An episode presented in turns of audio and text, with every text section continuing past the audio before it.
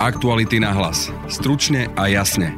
Na špecializovanom trestnom súde si dnes vypočul bývalý šéf finančnej správy František Imrece trest za svoje korupčné správanie.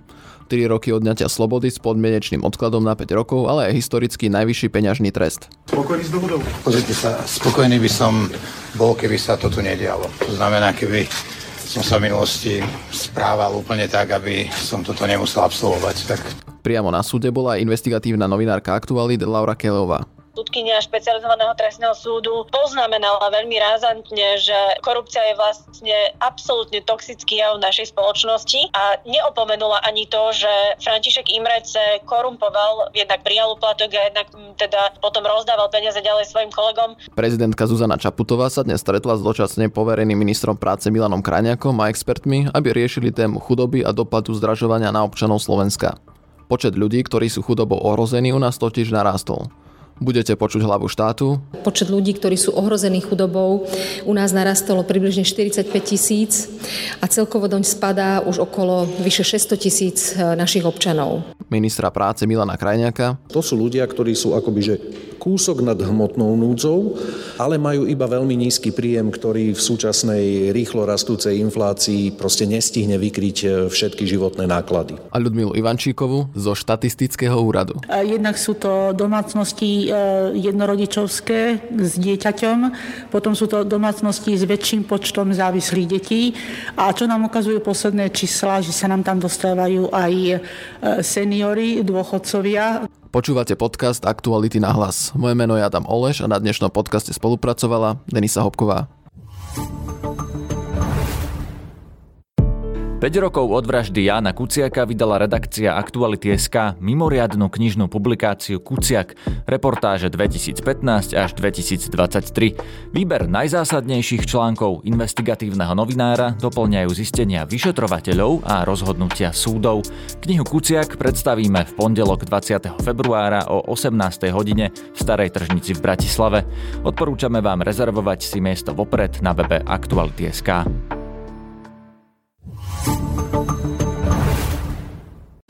dohodou? Pozrite sa, spokojný by som bol, keby sa to tu nedialo. To znamená, keby som sa v minulosti správal úplne tak, aby som toto nemusel absolvovať. Tak to je to, keby som mohol povedať, že som spokojný. Uh, ja som začal spolupracovať s OČTK naozaj kvôli tomu, že som to považoval za morálne, za hodnotovo správne pre seba nakoniec aj pre celú spoločnosť Um, tá dnešná dohoda o vine a treste je ako keby vyústením, vyústením do záverov eh, toho môjho konania, ale aj toho môjho eh, rozhodnutia spolupracovať s OČTK, aspoň touto formou to, to odčiniť. Ja, ja tú zodpovednosť príjmam od začiatku a budem ju príjmať naďalej a budem sa naďalej snažiť prispievať k tomu, aby naša spoločnosť bola menej korupčná ako v minulosti. Tých vyše 200 tisíc odkiaľ zoberiete? Ja sa neviem k technikalitám, k technikalitám vyjadrovať, ak, ak, ak dovolíte. Um, budem o tom samozrejme hovoriť so svojím obhajcom a, a, a budeme v tom konať ďalej. váš, priateľ Robert Kaliňák tvrdí, že vás uh, mučili, týrali alebo teda nejakým iným psychickým spôsobom uh, ničili vo väzbe, aby ste sa priznali a teraz teda rozprávate hlúposti. Môžete sa k tomuto vlastne nejako vyjadriť? Uh, ako ste k tomu dospeli a prečo teraz vypovedáte aj proti ľuďom, s ktorými ste sa naozaj kamerátili a ktorí boli vo vysokých funkciách nášho štátu? Neviem komentovať vyjadrenia Roberta Kaliňáka nejak priamo. Hej. To, k čomu sa vyjadriť rozhodne môžem, je, že okrem toho, že kolúzna väzba sama o sebe je veľmi, veľmi nepríjemná a samozrejme je nátlaková na psychiku, je veľmi ťažko sa znáša, tak, tak e, nikto ma netýral, nikto sa špeciálne ku mne nesprával zle. Naopak, ja ešte raz môžem takisto potvrdiť, že zamestnanci ZVS sa ku mne správali veľmi profesionálne a podľa možností veľmi príjemne na, na, na, na tú situáciu to rozhodnutie spolupracovať, budem možno osobnejší, prišlo jeden deň a v tej, v tej väzbe, keď som tak zamýšľal nad svojim životom, kam som to dopracoval a pamätám aj na ten moment, bol som opretý o tú postel a povedal som si, že kam som to dopracoval a či to chcem naďalej potvrdzovať vo svojom živote. Či sa chcem stotožňovať s tou minulosťou, alebo sa ju pokúsim nejakým spôsobom odčiniť a chcem sa stotožniť s tým, čo som bol predtým. A ja sa naozaj chcem stotožniť s tým, čo som bol predtým, aj sa tak cítim, aj, sa, aj verím, že sa mi to podarí. To bolo moje rozhodnutie spolupracovať. Sudkynia hovorí, že máte teraz e, žiť život, aby ste boli aj teda navonok a pôsobili, že, že úprimne ľutujete a myslíte to vážne, toto vaše oľutovanie korupčnej činnosti. Viete Viete si už predstaviť, akým spôsobom toto chcete dávať aj verejnosti najevo? Viete, že z časti si to predstaviť viem a chcem aj povedať, že, že tej časti toho rozsudku rozumiem a jeho považujem za adekvátny možno aj vzhľadom na moju predchádzajúcu pozíciu a viem si predstaviť už časti, akým spôsobom to budem realizovať a, a budem to realizovať. A to dokonca aj chcem realizovať, aj keby to nebolo súčasťou toho rozsudku. Dnes na špecializovanom trestnom súde si vypočul bývalý šéf finančnej správy František Imrece verdikt. Súdkynia Pamela Zaleska rozhodla, že v rámci dohody o vine a treste dostane za korupciu uhrný trojročný podvenečný trest odňatia slobody so skúšobnou dobou 5 rokov. Peňažný trest vo výške 202 tisíc eur a v prípade jeho nezaplatenia trest väzenia na 3 roky. O tom všetkom sa budem rozprávať s investigatívnou novinárkou Aktualit, Laurou Kelevou. Ahoj. Ahoj. Prejdeme hneď k tomu trestu. Je adekvátny, lebo asi budeme teraz počúvať rôzne názory na ten verdikt a veľa ľuďom to môže prísť málo, napríklad aj ten peňažný trest, aj keď ide o historicky najvyšší peňažný trest uložený v Slovenskej republike. To zdôraznil v podstate aj prokurátor, že ide o doposiaľ najvyššie uložený peňažný trest. To, koľko by mohol byť uložený peňažný trest, určuje zákon. Ten hovorí o tom, že môže byť uložený peňažný peňažný trest od 160 eur, ale až do výšky 331 tisíc, čiže naozaj je František Imrece po dnešnom dní v tej hornej polovici. A čo sa týka primeranosti trestu, o tom rozhoduje súd. To, s akou dohodou prišli prokurátor Ondrej Repa na jednej strane a František Imrece na strane druhej, tak o tom všetkom vlastne rozhodovala dnes súdkynia Pamela Záleska a tá nemala výhradu k tomu, že napríklad František Imrece bude musieť naozaj 5 rokov ľudovo povedané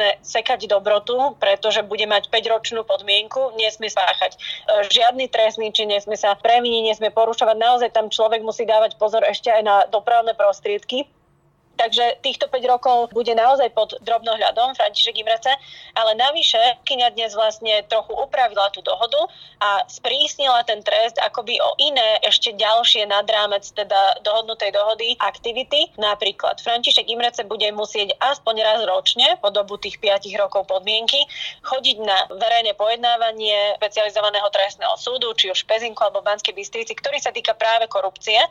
A to preto, aby vlastne chodil a zúčastňoval sa aktívne on ako už v podstate za verejnosť alebo ako odsúdený za korupciu a vnímal a nasával vlastne aj, tu, aj tie dôsledky toho korupčného správania. Dnes Pamela Zaleska, súdkynia špecializovaného trestného súdu, poznamenala veľmi rázantne, že korupcia je vlastne absolútne toxický jav našej spoločnosti a neopomenula ani to, že František Imrece korumpoval, jednak prijal uplatok a jednak teda potom rozdával peniaze ďalej svojim kolegom ako prezident, respektíve odchádzajúci prezident finančnej správy správy. Čiže ani toto vlastne, aj, aj tento fakt, že bol vo vysokom postavení funkciu proste vysokého štátneho úradníka, tak to všetko sa vlastne zohľadňovalo tej napokon teda uzavretej dohode a schválenej dohode súdom. A navyše ešte teda súdkynia uložila taký zaujímavý trest, že sa František Imrece bude musieť zúčastniť nejakého projektu, ktorý je zameraný či už teda na dôsledky korupcie, alebo teda na, na nejakú takúto osvetu. Sama vlastne vyzvala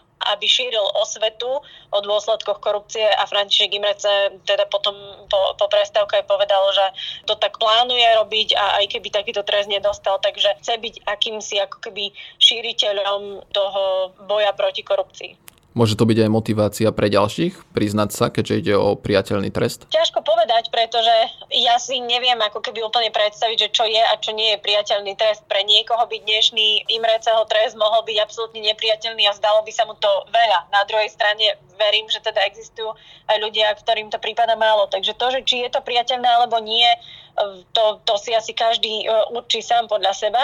A či to môže motivovať ostatných, ja, ja si myslím, že, že máme tu už niekoľko uh, vlastne dohôd, s ľuďmi, ktorí spolupracovali, ktorí sa priznali k trestnej činnosti, ktorí napomáhali odhaľovať ďalšiu trestnú činnosť a vidíme, že tí ľudia naozaj dostávajú miernejšie tresty, ale vždy len také mierne, ako to povoluje zákon. Čiže do istej miery áno, môže to byť motivácia pre ostatných ľudí, ale samozrejme to nie je automatika, že keď človek e, sa k niečomu prizná, takže teraz e, ako vyviazne s najnižším trestom. Ani František Imrece, podľa toho, ako si pozrieme vlastne zákon, nemá úplne najmiernejší trest. On má najprísnejšiu podmienku, akú, akú na Slovensku máme, čiže 5 rokov. Tej podmienky vidíme, že ak by aj Imrece nezaplatil ten peňažný trest 202 tisíc eur, musel by si odpíkať 3 roky vo väzení.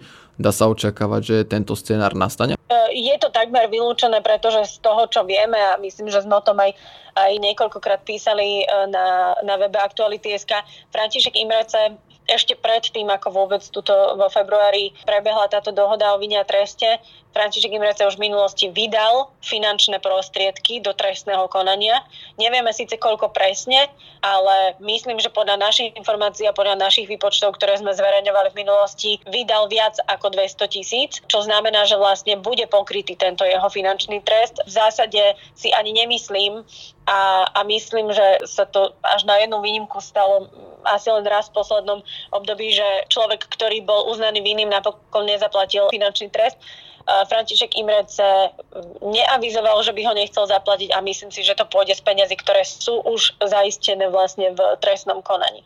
Bude to mať aj dopad, tento verdikt na ďalšie kauzy, keďže figuruje vo viacerých? Ťažko povedať, ale skrátka zdá sa, že zatiaľ nenastala taká situácia, že by súd alebo prokuratúra alebo teda policia prichytili Imreceho pri klamstve alebo že by teda vznikol z neho nejaký nedôveryhodný svedok alebo nejaký nedôveryhodný spolupracujúci obvinený. Čiže toto len ako keby dokresľuje, že myslí tú spoluprácu vážne, toto je prvá dohod, ale pripomňme, že František Imrece je ešte stíhaný. Keďže František Imrece figuruje v ďalších kauzách, môže sa ten trest ešte zmeniť? Zatiaľ nevieme, ako dopadnú tie ďalšie kauzy, v ktorých je stíhaný. Len pre krátkosť času poviem, že je stíhaný v kauze Daniary, uh, a je stíhaný aj v tej hlavnej kmeňovej kauze Mýtnik, ktorá je teda o ovplyvňovaní verejných zákazov na uh, finančnej správe. Takže tam nevieme, v, ako, v akej fáze a ako napokon sa prokurátor rozhodne ukončiť alebo završiť uh, túto kauzu. Čiže či pôjde do dohody o vinia treste, alebo že či na ňo bude podaná riadna obžaloba a bude, bude o dokazovaní. Ale samozrejme za tie ostatné veci, kde je stíhaný samostatne, tak tie veci nejakým spôsobom budú musieť byť ukončené.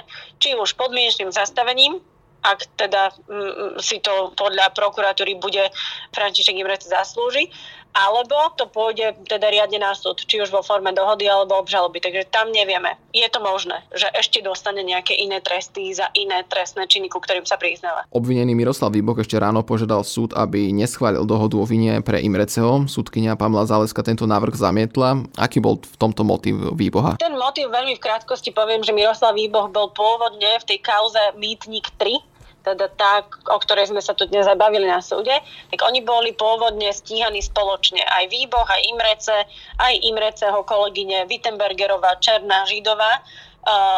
No a postupne vlastne prokuratúra a, a vyšetrovatelia v podstate odčleňovali od výboha ostatných, čo znamená, že v kauze Mýtnik 3 ostal ako keby v tej pôvodnej už iba stíhaný Miroslav Výboh, jeho prípad je, je v ňom podaná obžaloba, je na súde, čaká sa, čo s tým ďalej. Čiže preto sa vlastne Miroslav Výboh ako keby ozval, že jednak chcel vedieť, aké benefity František Imrece dostane a jednak sa jeho advokát domnieva, že kým nie je právoplatne skončená trestná vec a to potlácanie Černej a Židovej, teda zamestnankyň finančnej správy, o ktorých teda Imrece tvrdí, že im dával peniaze, tak kým táto vec nie je právoplatne skončená, tak sa nemalo rozhodnúť ani o Františkovi Imrecem.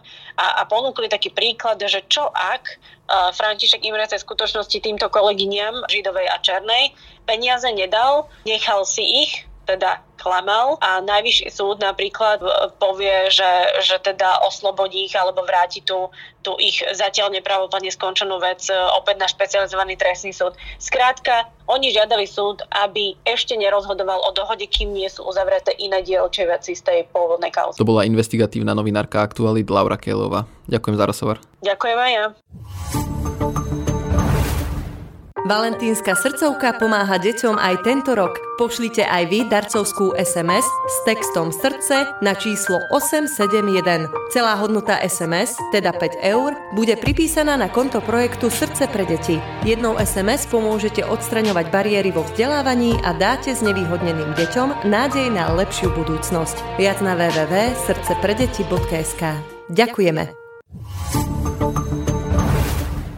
Prezidentka Zuzana Čaputová dnes zorganizovala okrúhly stôl s expertmi o aktuálnej sociálnej a ekonomickej situácii na Slovensku. Stretnutie, ktoré práve skončilo, sa zaoberalo samozrejme dôležitými témami a to je téma chudoby a dopadov chudoby alebo dopadov zdrážovania na obyvateľov na Slovensku. Počet ľudí, ktorí sú ohrození chudobou, u nás narastolo približne 45 tisíc a celkovo doň spadá už okolo vyše 600 tisíc e, našich občanov. Za minulý rok prvýkrát krát narastol podiel chudobných vo všetkých krajoch na Slovensku. Zuzana Čaputová tiež uviedla, že napriek poskytovanej pomoci od štátu je skupina občanov, ktorým sa pomoc nedostáva dostatočne. To, čo považujem za potrebné dnes komunikovať a čo bolo predmetom debaty je, že sme vyhodnocovali dopady jednotlivých opatrení, pretože to treba skonštatovať na začiatku. Vláda minulý rok a niektoré opatrenia platia od tohto roka prijala množstvo opatrení, ktoré pomáhajú rôznym skupinám obyvateľov či už išlo o dôchodcov, rodiny s deťmi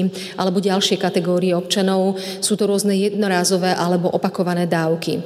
Napriek tomu, že tá pomoc e, bola poskytnutá a je poskytovaná, e, je skupina občanov, ktorým sa tej pomoci nedostáva dostatočne. Presne o tomto sme sa rozprávali, e, akým spôsobom, ako efektívne pomáhajú jednotlivé druhy pomoci, ktoré sú poskytované. A ja som veľmi rada, že oceňujem ochotu pána ministra ministra komunikovať a hľadať riešenia ďalej, napriek tomu, že niektoré opatrenia už prijaté boli, ale vyžaduje si to ešte niektoré doladenia, keď to nazvem takto. No a hlava štátu tiež hovorila o rozpočtovej zodpovednosti, ale aj o tom, prečo by mal štát aktívne pomáhať ľuďom zasiahnutých chudobou. V každom prípade e, reč bola aj o rozpočtovej zodpovednosti alebo udržateľnosti verejných financií, pretože akákoľvek debata, ktorá sa týka nárokov na verejné financie, musíme myslieť aj na tú druhú stránku, na to B, avšak je zhoda eh, v tom, že eh, náklady, ktoré sú spojené s odstraňovaním následkov chudoby, sú ďaleko väčšie ako preventívne opatrenia. A ak je odborná zhoda na tom, že tu máme kategóriu osôb, ktorá je v núdzi, ktorá pomoc vyslovene potrebuje, tak je to štát povinný urobiť a hľadať riešenia, ktoré, ktoré by jej pomohli. Pretože chudobná spoločnosť je nesolidárna, je nedôverčivá, je frustrovaná, prepláda v nej sociálne sociálne napätie a môže viesť k radikalizácii. Takže aj toto sú náklady, okrem tých finančných, ktoré eh, by boli spojené s tým, ak by sme sa nezaoberali preventívnymi opatreniami. Dočasne poverený minister práce Milan Krajniak po stretnutí uviedol, že sa pokúsi pripraviť návrh, ako adresne pomôcť presne prepočítať z tých analytických dát, koľko z tých ľudí, 662 tisíc, ktorých aktuálne na Slovensku máme takých, ktorí sú ohrození chudobou, na akú pomoc doteraz už doručenú alebo v tomto roku, ktorá je doručovaná, dosiahli. A podľa našich odhadov zhruba 50 tisíc ľudí máme na Slovensku takých, ktorí doposiaľ s výnimkou tej energetickej pomoci, to znamená s výnimkou napríklad toho, že dotujeme ceny energie alebo plynu alebo tepla, nedosiahli na nejakú inú formu pomoci. Ešte aby som doplnil pani e, prezidentku, to nie sú ani tak ľudia, ktorí sú že priamo v hmotnej núdzi, to znamená tí úplne najnúdznejší, lebo o nich vieme a im vieme pomôcť. To sú ľudia, ktorí sú akoby že kúsok nad hmotnou núdzou, ale majú iba veľmi nízky príjem, ktorý v súčasnej rýchlo rastúcej inflácii proste nestihne vykryť e, všetky životné náklady. Dohodli sme sa, alebo ja som si dal záväzok, ktorý e, pani prezidentka akceptovala, že zhruba do 10. marca by, sme zvolal, by som zvolal to stretnutie tých kolegov, ktorí dnes tu s nami spolu boli, aby sme si skúsili znovu vymeniť eh, dáta, ktoré máme a pripravili nejaký návrh, ako postupovať ďalej v tom, že ako adresne týmto niekoľkým desiatkam tisíc ľuďom, ktorí eh, doposiaľ mohli, mohli prepadnúť cez tú pomoc, ako im čo najadresnejšie pomôcť. Pri akých skupinách ľudí sa zvyšuje miera rizika chudoby, priblížila Ľudmila Ivančíková zo štatistického úradu. Po všeobecnosti, keď hovoríme o príjmovej chudobe na Slovensku, tak e, vieme, že identifikujeme predovšetkým e, tri také hlavné skupiny. E, jednak sú to domácnosti jednorodičovské s dieťaťom, potom sú to domácnosti s väčším počtom závislých detí a čo nám ukazujú posledné čísla, že sa nám tam dostávajú aj seniory, dôchodcovia, ktorých sa tiež zvyšuje táto miera rizika chudoby. Tu by som možno z môjho osobného pohľadu povedal, povedala, ako som naznačila aj na rokovaní, aj pri tých senioroch je potrebné pozerať sa na nich ako nie na jednu homogénnu skupinu. E, sú to proste seniory, ktorí môžu byť v tom veku 65 rokov plus, ale do 75 rokov, ktorí sú ešte čiastočne aktívni. Veľakrát žijú aj v domácnostiach s inými ľuďmi, minimálne žijú v domácnostiach e, nie jednočlenných ale máme skupinu seniorov nad 75 rokov, ktorí naopak už žijú v jednočlenej domácnosti. Tu je vysoký podiel hlavne žien. Tie sú napríklad 1,5 násobne viac ohrozené rizikom chudoby ako muži. No a potom tá posledná skupina seniorov, to sú tí, ktorí už spadajú e, pod pôsobenie rôznych e, sociálnych zariadení a zdravotných zariadení.